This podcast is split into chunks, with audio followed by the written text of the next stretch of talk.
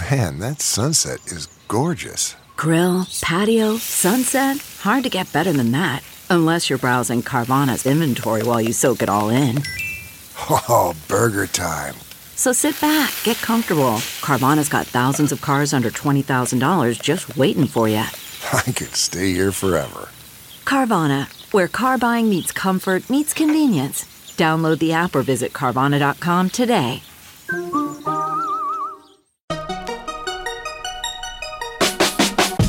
Welcome to another weekend bonus episode of the Techmeme Ride Home. I'm Brian McCullough. As you're about to hear, I've really wanted to do a deep dive episode discussion on Shopify and how they're suddenly the big up and coming potential tech behemoth. Arguably the most successful tech IPO of the last five years, seemingly the only company that can challenge Amazon in e commerce.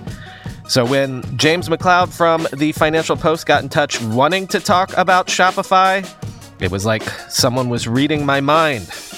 You'll see why I've found Shopify's story so interesting lately because, well, actually, we get right into it. Please enjoy. Yeah.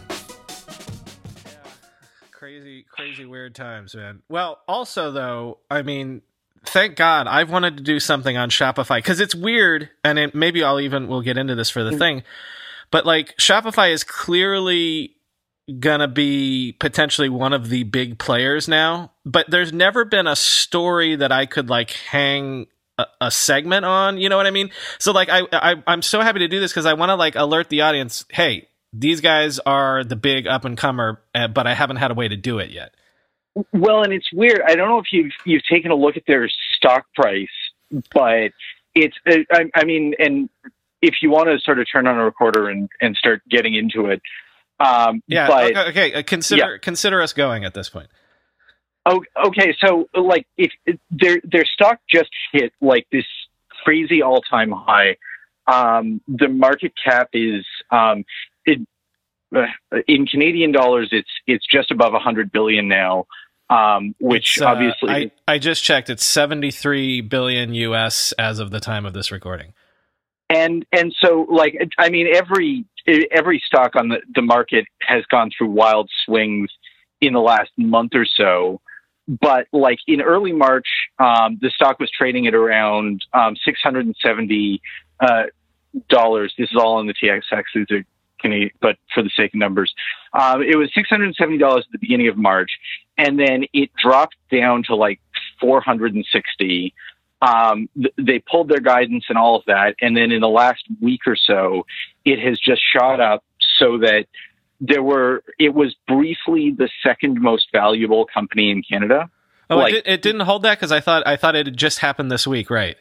Yeah, like I, I think I, I think that reversed itself. Um, I, I'd have to double check. That was like literally on on Monday, and it's but yeah, it's basically um, the Royal Bank of Canada, Toronto Dominion Bank, and Shopify are right at the top of the heap in in terms of like publicly traded company values, and it is it is down to the pandemic, really.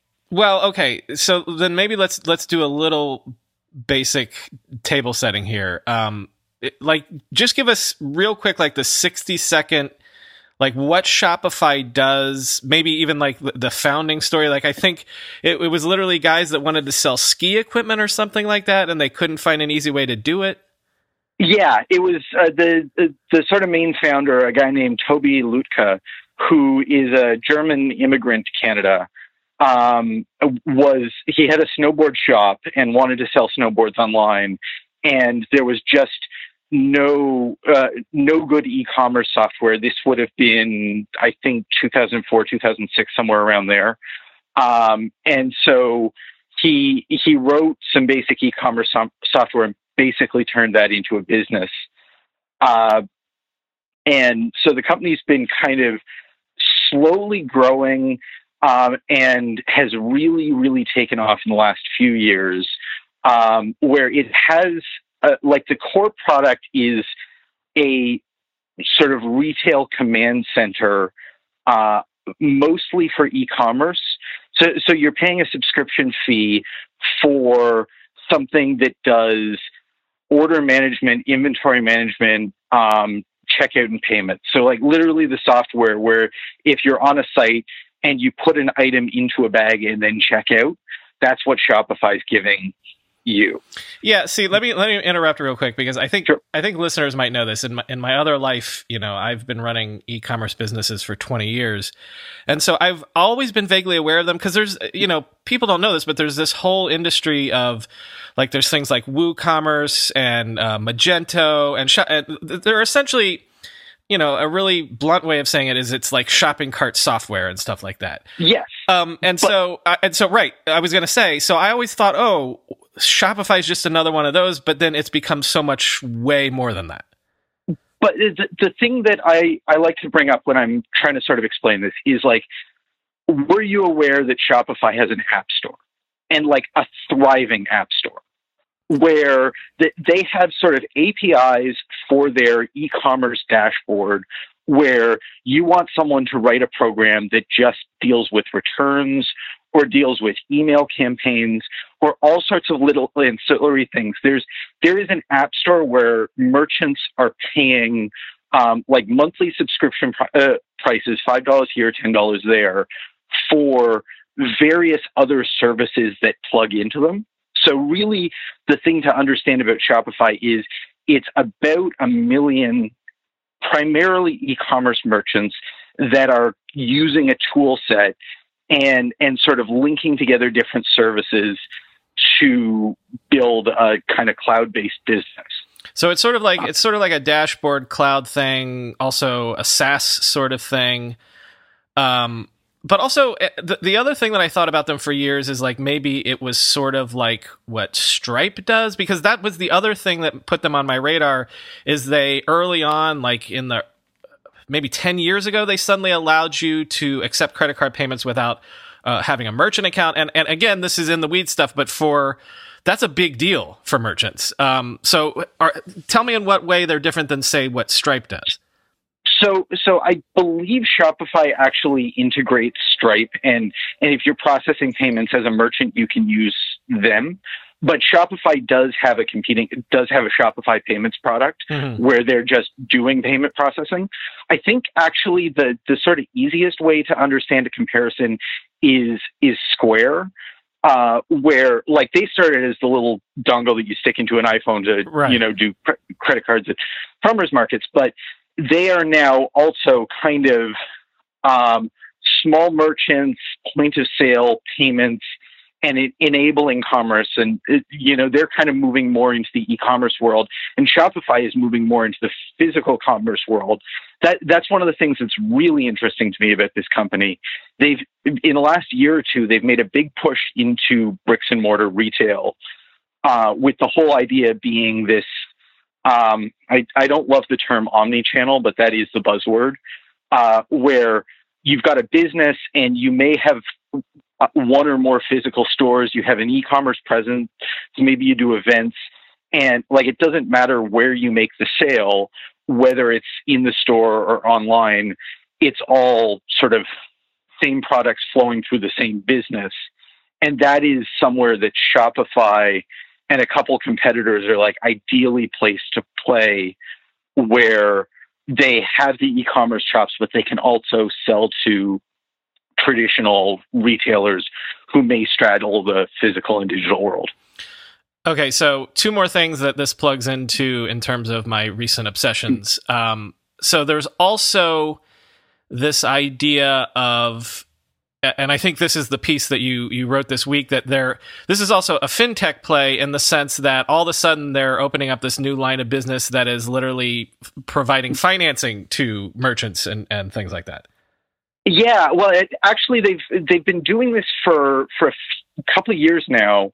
Um, they call it Shopify Capital, and kind of the the thing to understand about it is um, they hate it when you call them loans. They, uh, Shopify, just in their mindset, it is very very important that they are providing cash advances to the merchants on their platform. So the idea is um, like they have all of the data. They can see what your cash flow and um, you know how many sales you make and all of that, and they can analyze that and say we can loan you ten thousand dollars or you know two hundred dollars or half a million dollars depending. And with uh, and and they will basically just take that out of future sales. Um and so like there's no interest rate on it. The like because it's just we're going to take a percentage of future sales. Mm-hmm, mm-hmm. It, and um, but because they've got all of the data to sort of make the underwriting decisions they can give these very low risk loans. And to date they've given out um, something around $800 million worth of these cash advances, and they will pass a billion dollars by the end of the year. One of the big things they announced in the, the kind of pandemic response was making an extra $200 million available to merchants and expanding this program to Canada and the United Kingdom um, so that more of the the shops on the platform have the liquidity to sort of manage through. So you, you, mentioned the the pandemic moment, the Corona moment, as I've been calling it. Um, I think uh, your piece also said that. Um, well, I'd seen stories that they, uh, in terms of the one side of it, like they apparently are doing like Black Friday level of sales traffic every day over the last month or so. Um, but then I think your your story also said that they're seeing like an upswing in merchants signing on over the last month. So they might be one of these companies that is really well positioned for for the current moment. Yeah, I'm so I, I like I've I've got a lot of feelings about mm. that whole situation just cuz uh, like on on one hand it absolutely makes sense that um, there's there are a lot of businesses that are trying to spin up an e-commerce operation overnight. Um, and just reaching for off the shelf software like Shopify makes makes perfect sense. And the other thing is sort of part of the founding mythology of the company is that they actually got a, a boost from the 2008 financial crisis. Um, because, like, as the story goes, you had a whole bunch of people who were lost their jobs, were sitting at home, and started turning their hobby, their their side hustle, into a source of income. And so a lot of people basically lost their jobs and embraced entrepreneurship, and Shopify sees the, the tailwinds of that. On the other hand, in this pandemic moment, Shopify has extended its free trial from normally 30 days to 90 days. So it's entirely possible there's a lot of people who are at home who are just playing around with something for free. And this is a bit of a, a Quibi sugar high kind of situation. uh, but we like I, I'm very curious to sort of see because at its current size, like in, in 2008, Shopify was a really small company. Now it's got more than a million merchants on the platform. If there's a big recession that's wiping out small businesses, mm. that could it could be really really bad for this company. Interesting. Let's be real for a minute. Most guys would wear a t-shirt every day of their lives if they could. The problem is that most t-shirts are not acceptable to wear at work or out on a hot date night. But today's sponsor, Cuts, has finally changed that. Cuts t-shirts are such high quality, wrinkle free, and so buttery soft that you can look like you're dressing up even when you're dressing down. Yeah, you heard that. Wrinkle free. You never have to substitute comfort for fashion ever again. If you see me in a t-shirt, it's likely one from Cuts. I'm also a huge fan of their AO five pocket pants. The right sort of step up from jeans without going all the way into dress pants, like literally my ideal Venn diagram of professional looking but comfortable feeling. When you touch something from Cuts, you can immediately feel the quality. Their proprietary fabric blends are ridiculously soft and breathable, they don't wrinkle, and they look way more expensive than they actually are. For a limited time, our listeners get 20% off your entire order when you use code RIDE at checkout. That's 20% off your order at cutsclothing.com with promo code RIDE. Please support our show and tell them we sent you. Experience the perfect blend of style and comfort with Cuts Clothing. Cutsclothing.com, promo code RIDE for 20% off. How do you make a password that's strong enough so no one will guess it and it's impossible for you to forget? And do it for 100 different sites? And make it so everyone in your company can do the same without ever needing to reset them? Sounds impossible unless you have 1Password. More than any other product I've ever told you about, I can vouch 1000% for 1Password. I can't live without it. 1Password makes strong security easy for your people and gives you the visibility you need to take action when you need to. Any device, any time, 1Password lets you securely switch between iPhone, Android, Mac, and PC with convenient features like autofill for quick sign ins. All you have to remember is the one strong account password that protects everything else your logins, your credit cards, secure notes, or the Office Wi Fi password. 1Password's award winning password manager is trusted by millions of users and over 100,000 businesses from IBM to Slack. It beat out 40 other options to become Wirecutter's top pick for password managers. Right now, my listeners get a free two week trial at onepassword.com slash ride for your growing business. That's two free weeks at onepassword.com slash ride. Don't let security slow your business down. Go to onepassword.com slash ride. Um, well, and it's funny, we, we've gone, you know, almost 10, 15 minutes into this, and we haven't even gotten to the really interesting part of the narrative here, which is like a lot of people are are sort of pitching this as Shopify. It's a David and Goliath thing against Amazon, right? Mm. Um, I keep seeing the analogy that people love to use is like, and I think Shopify even uses it like it's they're the Rebel Alliance against Amazon's Galactic Empire because correct correct me if I'm getting this wrong here, but the idea is is that Shopify is going after these smaller merchants, but maybe also the direct to consumer merchants, and they're like, do your thing. You own the customer. We're not going to disintermediate you from your customer like Amazon does. Yeah, and so it's this this whole arming the rebels thing is is really really funny to me because um like when I when I started covering Shopify really intensively about two years ago, um, I used to joke with people that Amazon was like Voldemort in Shopify world, where where it's like it's big, it's scary, and we absolutely never say its name. Um, and the, the reason why they had this like complicated relationship with Amazon is because a lot of Shopify merchants sell through the Amazon marketplace. If you're running an e-commerce business, and you need that kind of dashboard backend thing, but you're still doing a lot of your sales through Amazon and even fulfillment through Amazon. It, it like as Shopify, you don't want to turn Amazon into the enemy. Um, so in, wait, so on one hand, on the one hand, they very much have gotten where they are by being like, we're we're arming all sides. We're we're just it's a gold rush. We're just selling the the picks and the shovels. We don't care where you sell. Just we just want to help you sell. Well, it's it's actually more the other way, where like for for the longest time, it, you know, they were just happy sort of doing their own thing and just wanted kind of wanted to pretend Amazon didn't exist, but didn't want to antagonize them. Mm. But it became so obvious that there was this obvious competitive tension and the merchants themselves were using Amazon but didn't love it. And so slowly over over time you sort of saw this arming the rebels idea enter and and they've really embraced um, kind of a bit of a scrappy identity um, a, thing to understand about shopify is that it's not headquartered in toronto or vancouver um, or, or, even montreal. It's like headquartered in ottawa which is cold. It's like boring. It's out of the way. It's the capital city but nobody goes there unless you work for the government. And Shopify really has this kind of sense of identity that we're like, we're not in the valley, we're we're out here doing our own thing, and there is kind of this scrappy, um, you know, rebel alliance ethos to it, um, and y- you really are seeing that kind of coming to its own right now.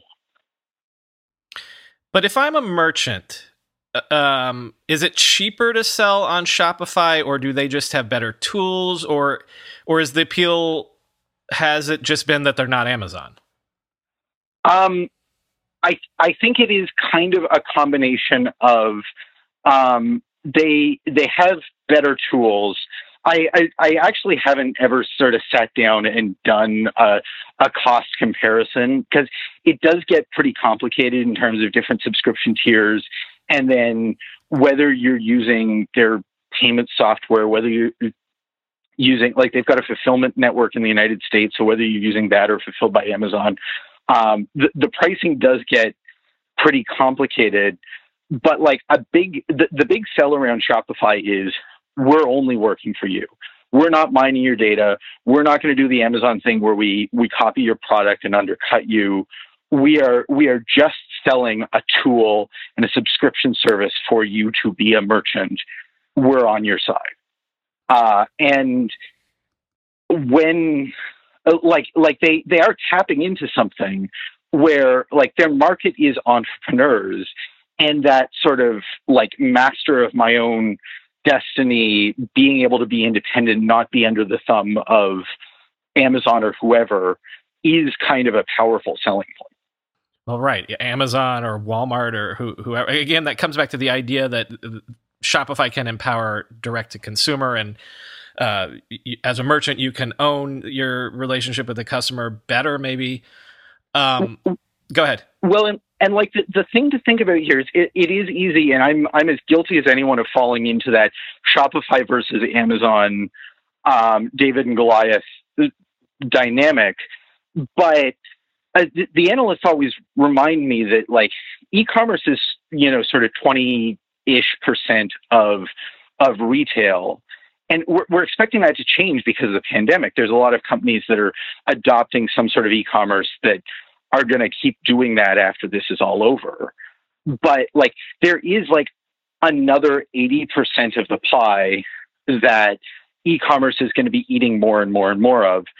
So like how that shapes how that like larger secular shift develops is going to be a lot more important as uh, to the future market dynamics as opposed to just how Shopify and Amazon look when they're scrapping over the 20% of the market. You know what I mean? So maybe the analogy is not okay, David and Goliath or even Shopify as a strong competitor to Amazon. Maybe it's just that again as bizarre as it may be to realize that the this overall market is still so young there's still 80% to go so they're if if they're just another strong player then there's still so much that they can grab in that market exactly. And and that is uh, I, I, mean sort of circling back to the stock price uh, where, where we kind of started that the trouble with valuing this company is it doesn't make money. Like it it is it doesn't really lose money but it's basically a break even proposition right now. But they are well positioned with a brand and a good tool and a million um, merchant customers in this enormous potential future market that is, you know, global and uh, just worth trillions of dollars. Like there's there is a lot here, um, and the reason the stock is like at such crazy high numbers is because how do you put a value on that opportunity? Or maybe they're getting the same sort of halo that Amazon got all those years, which is like, well, we don't care that you're not making money yet. Just like, so are they? They're not. They're not profitable necessarily, but are they throwing off enough cash that they can do that sort of reinvest for years and years and years that Amazon did? Yes. Yeah. No, they absolutely are. Um, they're um, basically it's it's in one of those situations where uh, the, the last time the stock was pretty high, they they sort of sold a bunch of shares and raised a bunch of money. Um, they're not they're not hurting, and it is the sort of thing where they can shift to profitability at any point they want. But why in in exactly the same way as Amazon? It's like why would we try to be profitable when we can build a bigger, more robust business? So Shopify is building a fulfillment network of warehouses and shipping and um, all of that stuff so that they can do two day shipping in the United States. They're doing a big international expansion, um, trying to basically make the service available everywhere in the world, push into physical retail. It's, it is the same thing as Amazon, where it's just like instead of throwing off money, just keep building out.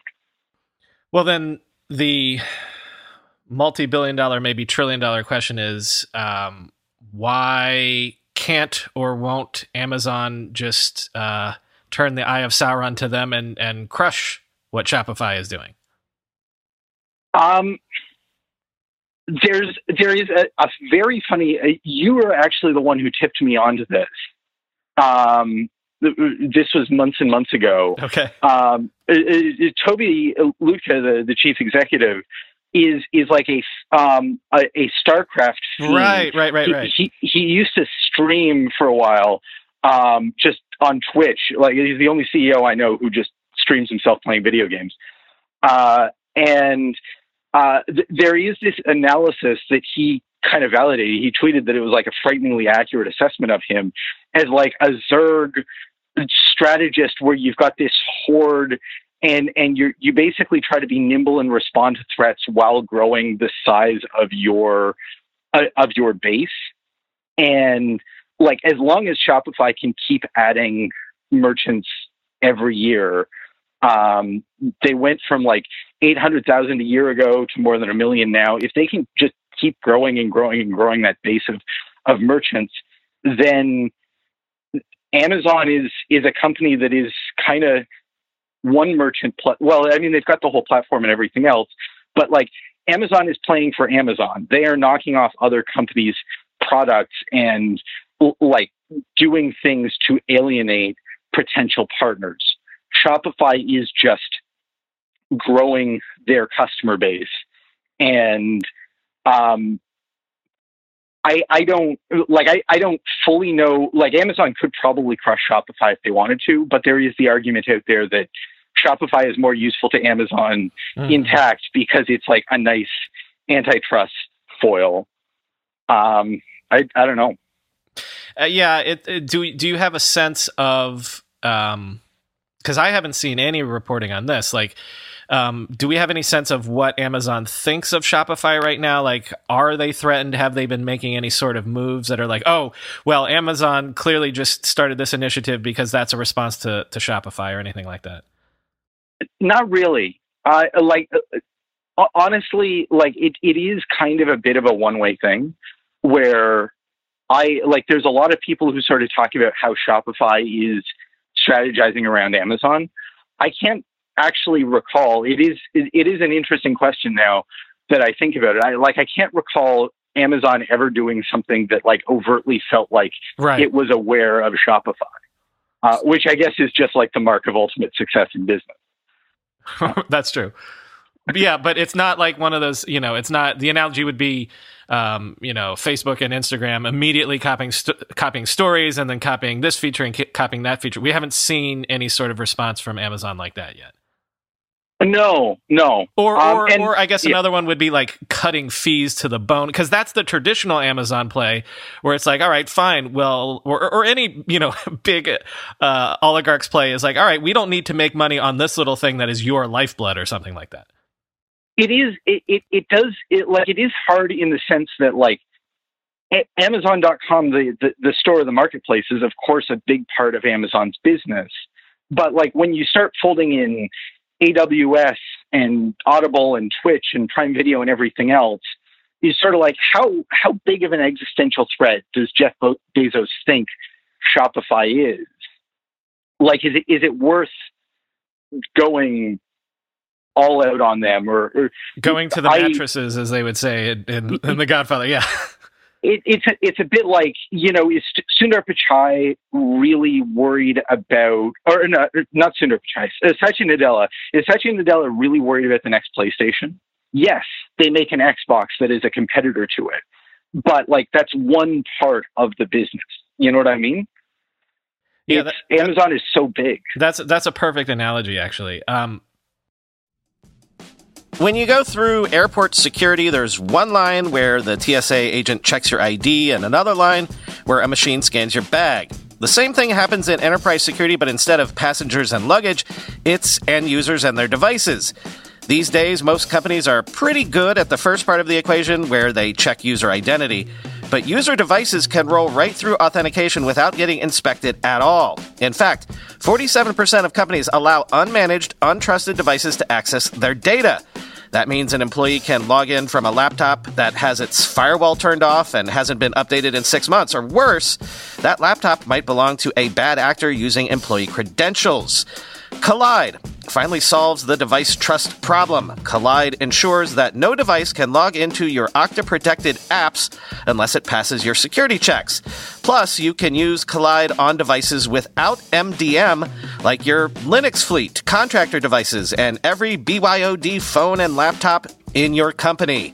Visit kolide.com slash ride to watch a demo and see how it all works. That's K O L I D E dot com slash ride, kolide dot com slash ride.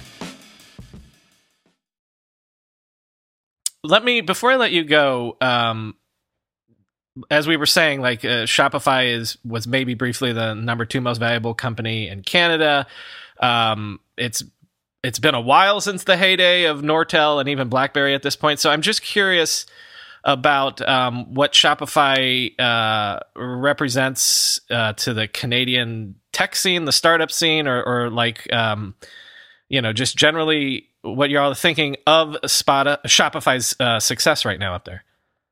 Well, I mean, it it definitely does sort of feel like there can only ever be one really successful Canadian tech company.